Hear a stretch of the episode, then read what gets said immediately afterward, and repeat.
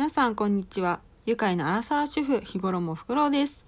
この番組では、私自身のことや感じたことをただただ話すだけの番組です。そして、私、日頃もふくろうは、Twitter、YouTube もやっております。Twitter の方はフォローしてくださると嬉しいです。YouTube の方は見なくて結構です。ということで、今回はですね、私のハロプロの推しメン紹介第3回目になります。ということで早速やっていきたいと思います。とですね、今回はモーニング娘。21からではなくて、ビヨーンズ地下鉄からになります。私の推しは一岡伶奈ちゃんです。あだ名はいっちゃんと呼ばれていて、1999年2月25日生まれの A 型東京都出身です。そして、えっ、ー、と、あだ名がいっちゃんというふうに言ったんですけれども、私はレイナちゃんというふうに呼んでいます。その話もね、後々していきたいと思います。そして、レイナちゃんは、ハロプロ研修生歴が約4年半になります。えっ、ー、とですね、一岡玲奈ちゃんは2017年5月のハロプロ研修生実力診断テストでハロプロメンバーとしてデビューすることが発表されました。そして同年の6月に新グループのリーダーになるということが発表されました。そっからですね、すぐにメンバーが決まってデビューすると思いきや、2018年の3月に改めてグループの結成が発表されて、そこからメンバーが決まりデビューすることになりました。で、私が一岡玲奈ちゃんを好きになったのが、その新しいグループに一岡玲奈ちゃんが入りますと。そしてリーダーになりますと。発表された時に好きになりました。もう一目惚れですね。また一目惚れですよ。なんですけど、本当に見た時に綺麗だなと思ったんですよ。その時に一岡伶奈ちゃんと同じビヨンズのグループの高瀬くるみちゃんと清野桃々姫ちゃんも、まあ、一緒にビヨンズとしてデビューしますよっていうことをね、まあ、今ではビヨンズですけど、当時は新グループとして、そしてまあ別のグループだったんですよ。一岡伶奈ちゃんとは別のグループで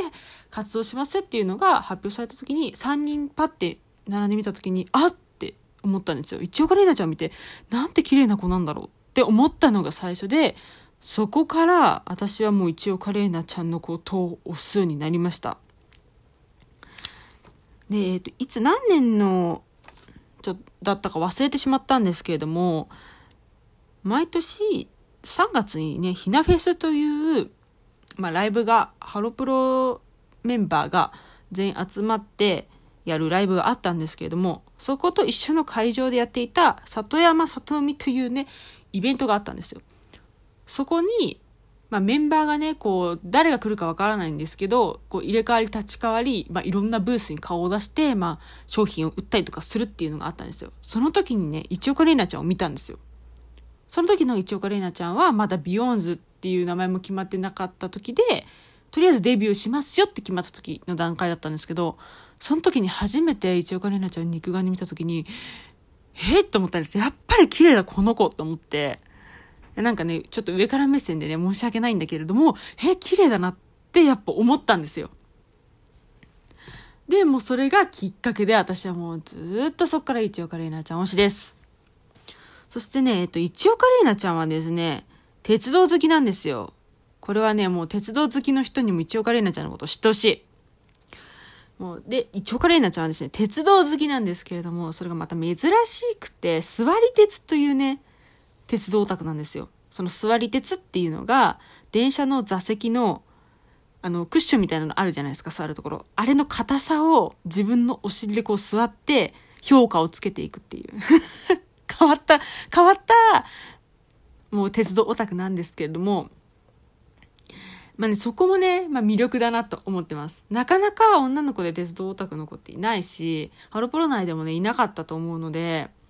これはやっぱ面白いなと思って、ますますね、一岡玲奈ちゃんのことが好きになりました。そしてね、一岡玲奈ちゃんはその鉄道好きが相まって、2019年の12月25日に、に、大井町線90周年記念アンバサダーに就任いたしました。そしてね、えっ、ー、と、一日駅長としてアナウンストのね、業務をしました。いや、この時はね、私、実際に見に行けなかったんですけれども、その後、動画とかでね、見た時に、白い駅長の服をね、着たんですよ。もうかっこよくて、それが。で、もアナウンスとかもやってて、もうすっごい嬉しそうな顔を見て、あ、もうよかったね、レイナちゃんと思って。もうその気持ちでいっぱいになりました。いや、あの、一岡里奈ちゃんはね、先ほど言ったんですけれども、ハロプロ研修生歴が約4年半ありました。で、4年半というと、やっぱりあの、長いんですね、下積みとしては。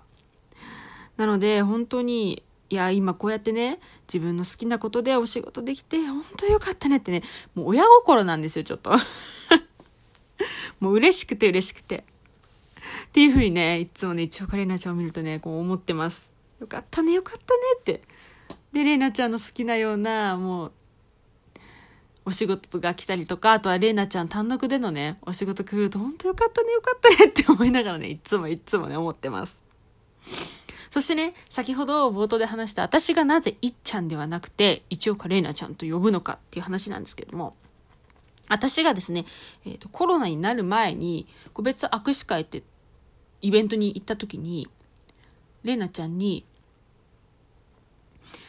いっちゃんって呼ばれるのと、玲奈ちゃんって呼ばれるのどっちがいいって聞いた時に、え、レイナの方がいいっていうふうにね、答えをもらったので、私はそこからレイナちゃんというふうに呼ぶようにしております。なんですけれども、ハロータの間ではレ、レイナって子がね、モーニング娘。モーニング娘。ツ、 two one にも いるので、なので、レイナちゃんって言うとね、ちょっとあれみたいな、モーニング娘。のレイナちゃんみたいな感じになるんですけれども、私のレイナちゃんは、ビヨンド地下鉄の一岡レイナちゃんです。皆さんね、覚えておいてください。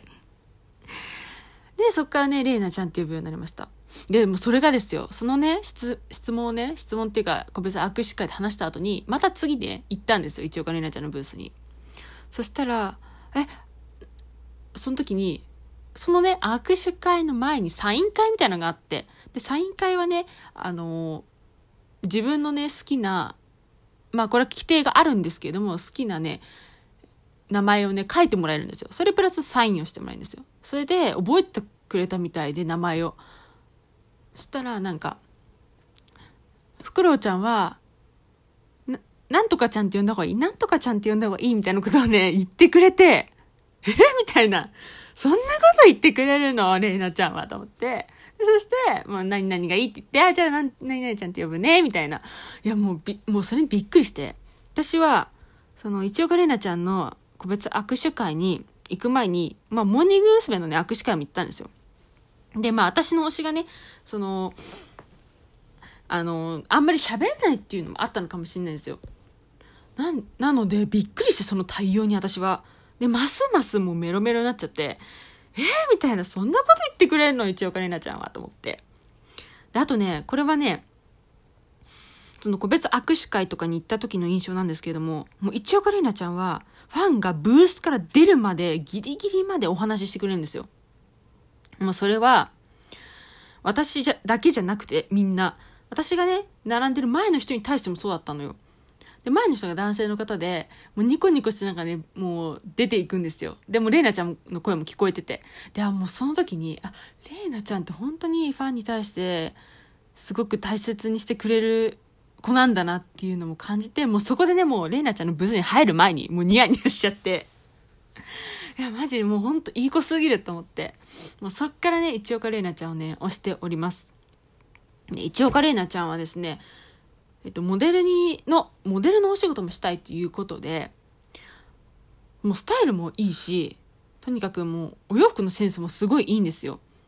インスタとかブログとかに載せるね、この私服もすごいかっこよかったりして、すっごい似合ってるんですよ。なので、もう一岡玲奈ちゃんにはぜひね、鉄道の番組もそうだけれども、モデルとしてのね、お仕事もね、いっぱいいっぱいやってほしいなって思っております。はい、ということで、私の推しメンの紹介以上になります皆さん第3回にわたって聞いていただきましたけれども、どうでしたでしょうで、どうでしたでしょうか？ということで、またね、ちょくちょくね、ハロプロのことについて話していきたいと思いますので、またよろしくお願いします。またねー。